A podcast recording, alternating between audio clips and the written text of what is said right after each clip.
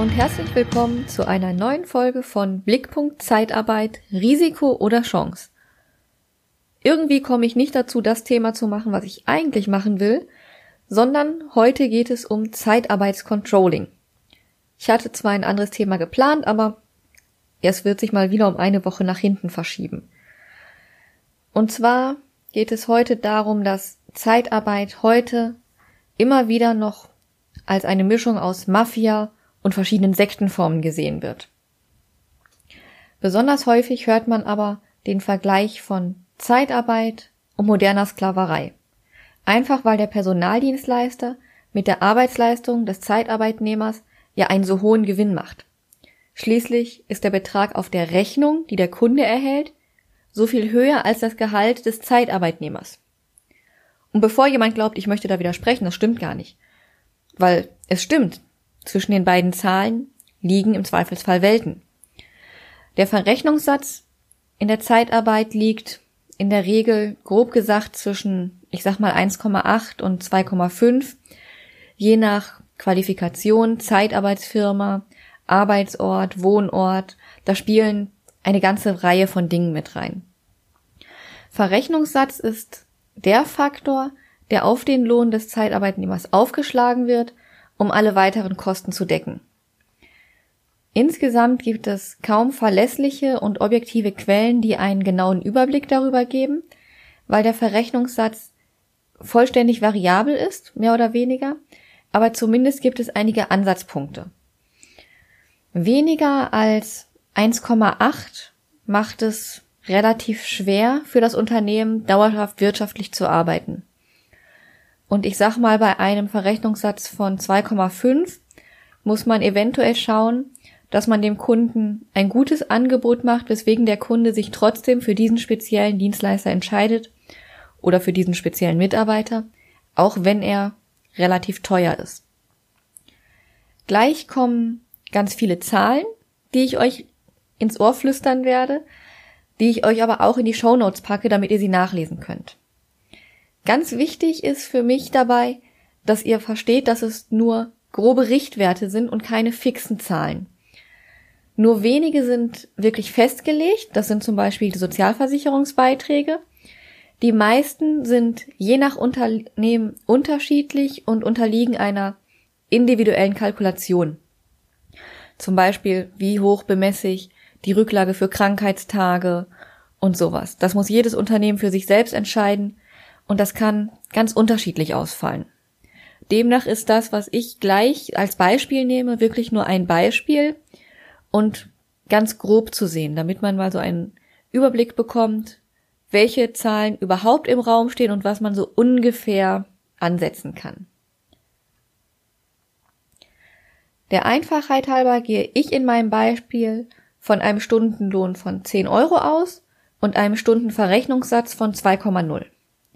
Das heißt, der Mitarbeiter kriegt 10 Euro und dem Kunden werden 20 Euro in Rechnung gestellt. Das sind einfache Zahlen und das erleichtert auch die Rechnerei. Im Internet gibt es auch Excel-Vorlagen, mit denen man Verrechnungssätze berechnen kann. Wer das mal ausprobieren möchte, kann sich das gerne ansehen. Ich habe mich da auch ein wenig umgeschaut, aber immer nur sehr grobe Einteilungen gesehen, wo auch manche Sachen gar nicht drin vorkamen. Daher von mir nochmal ein ganz herzliches Danke an Thomas Altmann, der mir geholfen hat, die Folge hier vorzubereiten mit einer sehr detaillierten Auflistung, die ich auch als Grundlage für diese Folge genommen habe. Also die Frage, wer zahlt was und wie viel bleibt am Ende übrig? Für das Unternehmen. Wie viel von dem, was auf der Rechnung steht, ist wirklich der Gewinn, der beim Unternehmen pro Stunde des Mitarbeiters übrig bleibt? Wenn wir einmal schauen, der Kunde erhält also eine Rechnung über die Produktivstunden der Zeitarbeitnehmer. Das heißt die Zeit, die der Mitarbeiter arbeitet, abzüglich Pausen. Außerdem werden die Schichtzulagen nach dem jeweils gültigen Tarifvertrag meistens auch direkt an den Kunden weitergegeben. Das sind also die Sachen, die der Kunde meistens direkt selber bezahlt. Je nach Absprache zahlt der Kunde auch das Kilometergeld des Mitarbeiters, Also zum Beispiel 30 Cent pro Entfernungskilometer zwischen Wohnort und Einsatzort pro Arbeitstag oder, wenn der Mitarbeiter mit öffentlichen Verkehrsmitteln fährt, eine Monatskarte für Bus und Bahn. Das ist aber eine Sache nach der Absprache und möglicherweise wird der Kostenblock auch vom Personaldienstleister selber übernommen. Dann übernimmt der Personaldienstleister noch eine lange, lange Liste von Kosten, zum Beispiel für unproduktive Zeiten, Verpflegungsmehraufwand, wenn er den zahlt, Firmenwagen, wenn er gestellt wird, betriebliche Altersvorsorge, aber auch Dinge, die gezahlt werden müssen, wie den Arbeitgeberanteil der Sozialversicherung, Umlagen eins bis drei, das ist sowas wie für Schwangerschaften, aber auch Kosten für Rekrutierung und Einstellung der Mitarbeiter oder sonstige Leistungen für den Mitarbeiter. Prämien zum Beispiel. Telefonkosten, betriebliche Altersvorsorge und die Liste ist nicht mal vollständig, was nur die direkten Lohnnebenkosten angeht. Die Kosten des Personaldienstleisters sind also das, was aus dem Verrechnungssatz beglichen werden muss, während der Kunde die Produktivstunden mit dem Verrechnungssatz multipliziert, multipliziert bezahlt. Um das Ganze nochmal konkret zu machen, gehen wir das Ganze einmal durch. Und zwar kommt jetzt der ganze Zahlenblock, den ich euch auch nochmal in die Show Notes stelle. Wir gehen, wie gesagt, von einem Stundenlohn von 10 Euro aus. Und in diesen 10 Euro sind unter anderem auch Kosten enthalten für die Krankenversicherung, die der Arbeitgeber bezahlt. Das sind 73 Cent.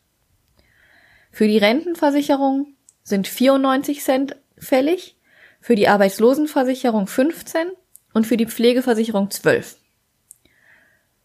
Das sind Sachen, da kann man nicht drüber diskutieren, die müssen bezahlt werden. Die meisten Unternehmen müssen auch eine Schwerbehindertenabgabe zahlen, wenn sie weniger als fünf Prozent schwerbehinderte Mitarbeiter einstellen. Das ist eine sogenannte Ausgleichsabgabe. Die beträgt 56 Cent pro 10 Euro Stundenlohn. Wenn Sie fünf Prozent schwerbehinderte Mitarbeiter einstellen, entfallen diese 56 Cent. Außerdem ist noch eine Abgabe an die Berufsgenossenschaft fällig. Das wäre bei der Zeitarbeit die Kosten von 0,8 Cent, äh, von 0,08 Euro, also 8 Cent. Dann kommen eine ganze Reihe an Kosten, die halt kalkuliert werden, zum Beispiel Kosten für die Rekrutierung und Freisetzung von Personal. Ich habe jetzt einmal 15 Cent angenommen, weil das Beispiel, was ich hier habe, für den gewerblich-technischen Bereich ist. Außerdem noch Kosten für Schichtzulagen und Kilometergeld, wenn es nicht vom Kunden übernommen wird. Das wären zusammen 84 Cent. Wenn der Kunde das übernimmt, fallen die 84 Cent natürlich raus. Sowas wie die persönliche, Schicht, persönliche Schutzausrüstung und Werkzeuge, die der Arbeitgeber, also der Personaldienstleister, stellen muss, müssen natürlich auch bezahlt werden. Und dafür werden 24 Cent angesetzt. Weiterbildungen, die natürlich auch angeboten werden, gehen mit 4 Cent zu Buche Rücklagen für unproduktive Tage wie Feiertage, die nicht gearbeitet werden, Urlaub, Krankheit, aber auch die Möglichkeit, dass ein Mitarbeiter nicht in Einsatz ist und demnach in die Garantietage fällt, bilden den größten Block mit 1,95 Euro. Wenn vermögenswirksame Leistungen angeboten werden, bleiben noch 0,3 Cent in der Rechnung und für Sonstiges habe ich noch 41 Cent. Da sind zum Beispiel Prämien für äh, Werbungen drin, da sind Jubiläen drin, aber auch Gehuntersuchungen für den Arbeitsschutz. Damit sind wir schon bei den direkten Lohnnebenkosten bei einer Summe von 6,30 Euro, die auf die 10 Euro Stundenlohn draufkommen. Damit haben wir schon 16,30 Euro an Kosten. Natürlich gibt's noch weitere Kosten und das sind ja die, die vielen Zeitarbeitsfirmen vorgeworfen werden, das sind die indirekten Lohnkosten oder Betriebskosten. Dazu gehören unter anderem interne Gehälter inklusive der Lohnnebenkosten und vielleicht auch der Kosten für einen Azubi oder mehrere, wenn die ausgebildet werden. da sind jetzt mal 1,97 Euro veranschlagt. Denn auch die internen Mitarbeiter möchten ja gerne bezahlt werden und möchten natürlich auch, dass ihre Sozialversicherungsabgaben bezahlt werden. Und das ist, finde ich, auch nichts Schlimmes, denn die arbeiten ja auch. Sie arbeiten nicht am Fließband oder in einer Produktionshalle oder auf einer Baustelle, aber sie sorgen halt dafür, dass die externen Mitarbeiter in ihren Einsatz kommen und auch gut betreut werden. Dann gibt es selbstverständlich noch Kosten für ein Büro. Dazu zählt die Büromiete, dazu zählen Heizkosten, Stromkosten und sonstige Nebenkosten. Dafür sind jetzt mal 16 Cent veranschlagt. Die meisten Zeitarbeitsunternehmen haben natürlich auch Autos für die Mitarbeiter. Entweder es gibt einen Pool von Fahr Firmenfahrzeugen, wo sich jeder bedienen kann, wenn er eins braucht, oder es gibt zugewiesene Firmenfahrzeuge, dass jeder ein eigenes hat. Auch dafür habe ich jetzt mal 16 Cent in meiner Beispielrechnung veranschlagt.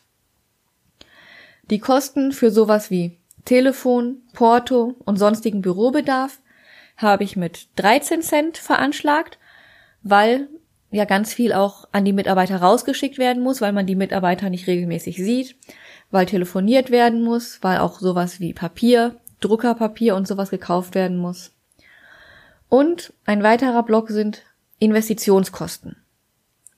Das sind alles Kosten, die längerfristig sind, die ein, eine längere Nutzungsdauer haben und häufig auch mehr kosten. Dazu gehören zum Beispiel die Büromöbel, die im Büro stehen. Dazu gehören zum Beispiel Drucker, aber dazu gehören auch Messestände für Berufsmessen, wenn die besucht werden. Dafür habe ich jetzt einmal 12 Cent in der Liste. Kosten für Kundenbindung entstehen natürlich auch. Das kann die Bewirtung sein, das sind häufig aber zum Beispiel Präsente. Weihnachtsgeschenke, das sind Werbegeschenke, die verteilt werden und sowas. Und da habe ich neun Cent. Immer noch von jeweils einer Produktivstunde zu zehn Euro Arbeitslohn des Mitarbeiters. Für Fachliteratur, für den Mitarbeiter meistens, das wäre da kann ich jetzt nur von mir sprechen, im Fall Pflege, zum Beispiel sowas wie die Schwester oder der Pfleger, die dann in den Niederlassungen auslegen, wird ein Cent veranschlagt. Und für Außendarstellung des Unternehmens, sowas wie Werbung, Inserate, nochmal ein Cent. Fünf Cent kommen nochmal darauf für Finanzen, wenn zum Beispiel Kredite abgezahlt werden müssen, Steuern, die müssen gezahlt werden, aber auch Kontoführungsgebühren. Und 15 Cent für Beiträge und Abgaben aller Art. Dazu gehört die Mitgliedschaft in der IHK, die ist nicht freiwillig, da muss man Mitglied werden. Dazu gehört die GEZ-Gebühr, aber zum Beispiel auch die Mitgliedschaft in einem der Arbeitgeberverbände, IGZ oder BAP.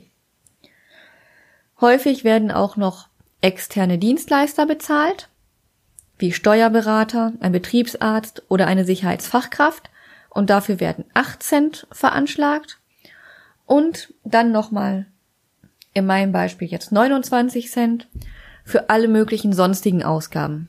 Dazu gehören zum Beispiel Spenden, aber auch Softwarelizenzen für betriebstypische Software. Datev zum Beispiel gehört dazu oder Landwehr L1. Das sind die Programme, mit denen in der Zeitarbeit intern gearbeitet wird. Damit komme ich bei den indirekten Kosten auf 3,30 Euro und das ist schon ein wesentlich geringerer Kostenblock als die 6,30 Euro direkten Lohnnebenkosten. Insgesamt komme ich dann auf 9,60 Euro und damit bleiben von den 20 Euro, die auf der Rechnung des Kunden stehen, 40 Cent übrig. Wie gesagt, pro Stunde.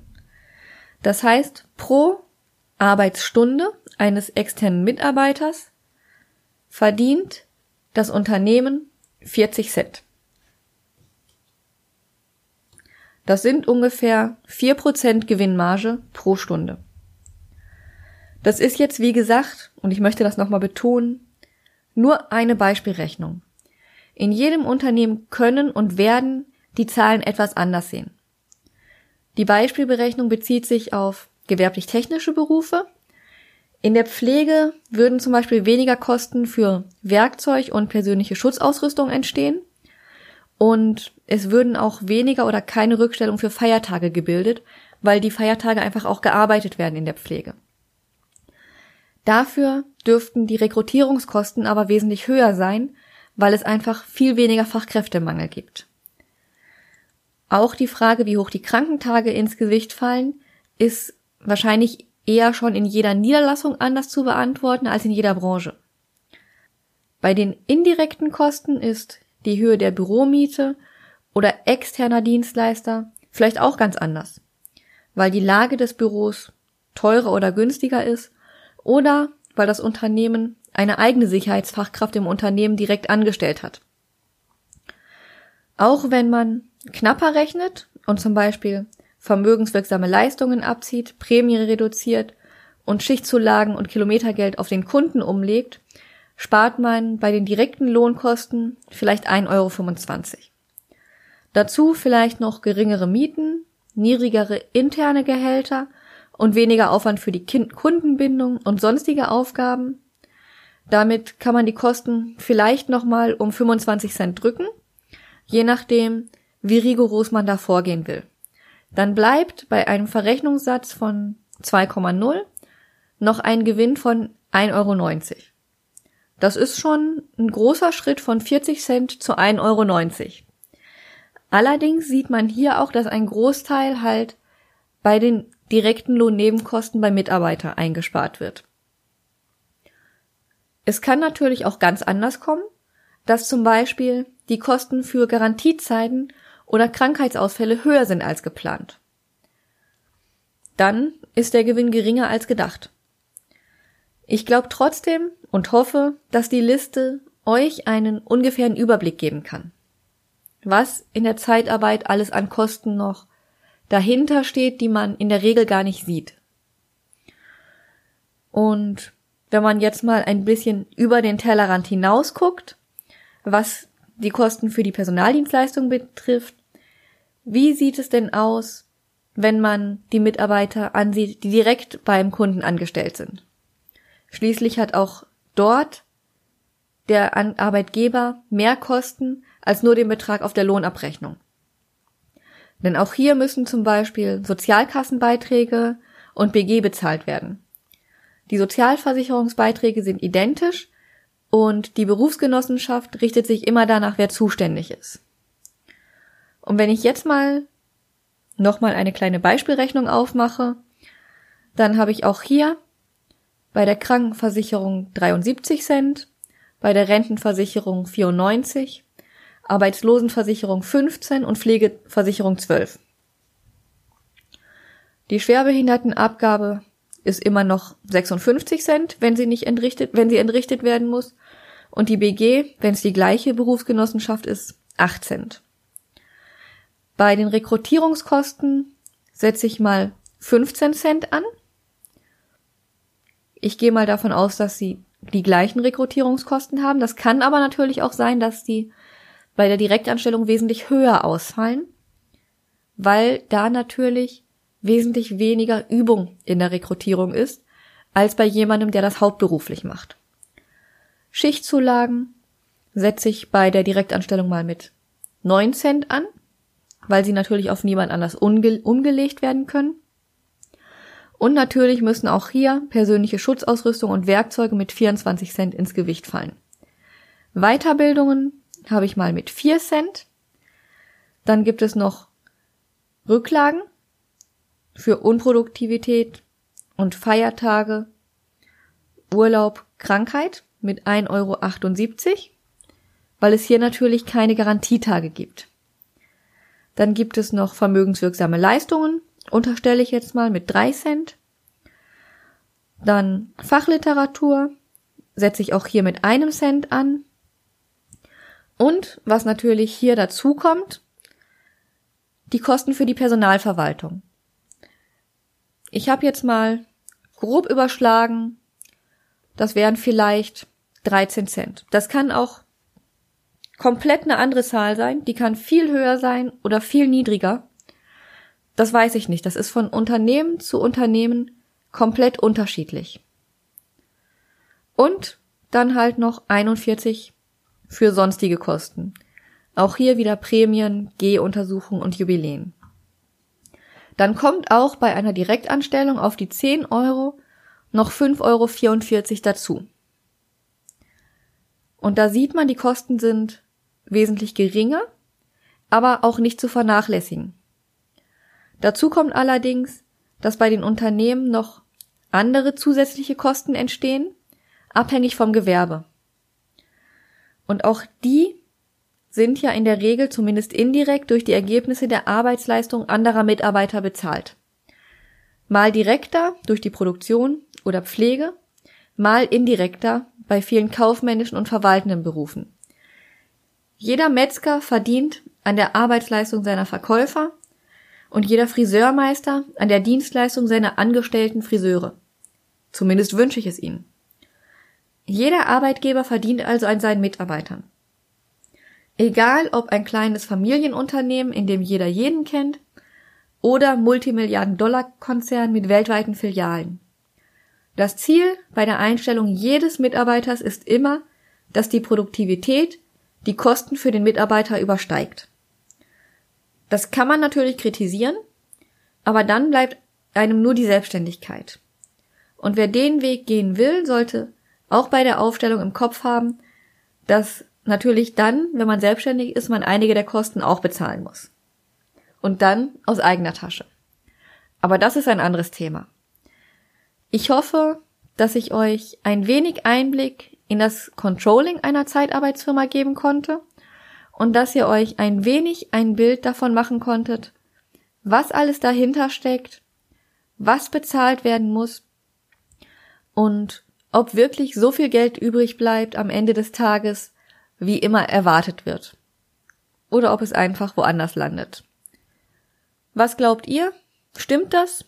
Oder glaubt ihr immer noch, Nee, die stecken sich alles in die eigene Tasche. Ich bin gespannt auf eure Rückmeldungen und bis dahin entscheidet selbst, ob ihr die Arbeit und das Leben als Risiko oder Chance seht. Bis dann, eure Sandra.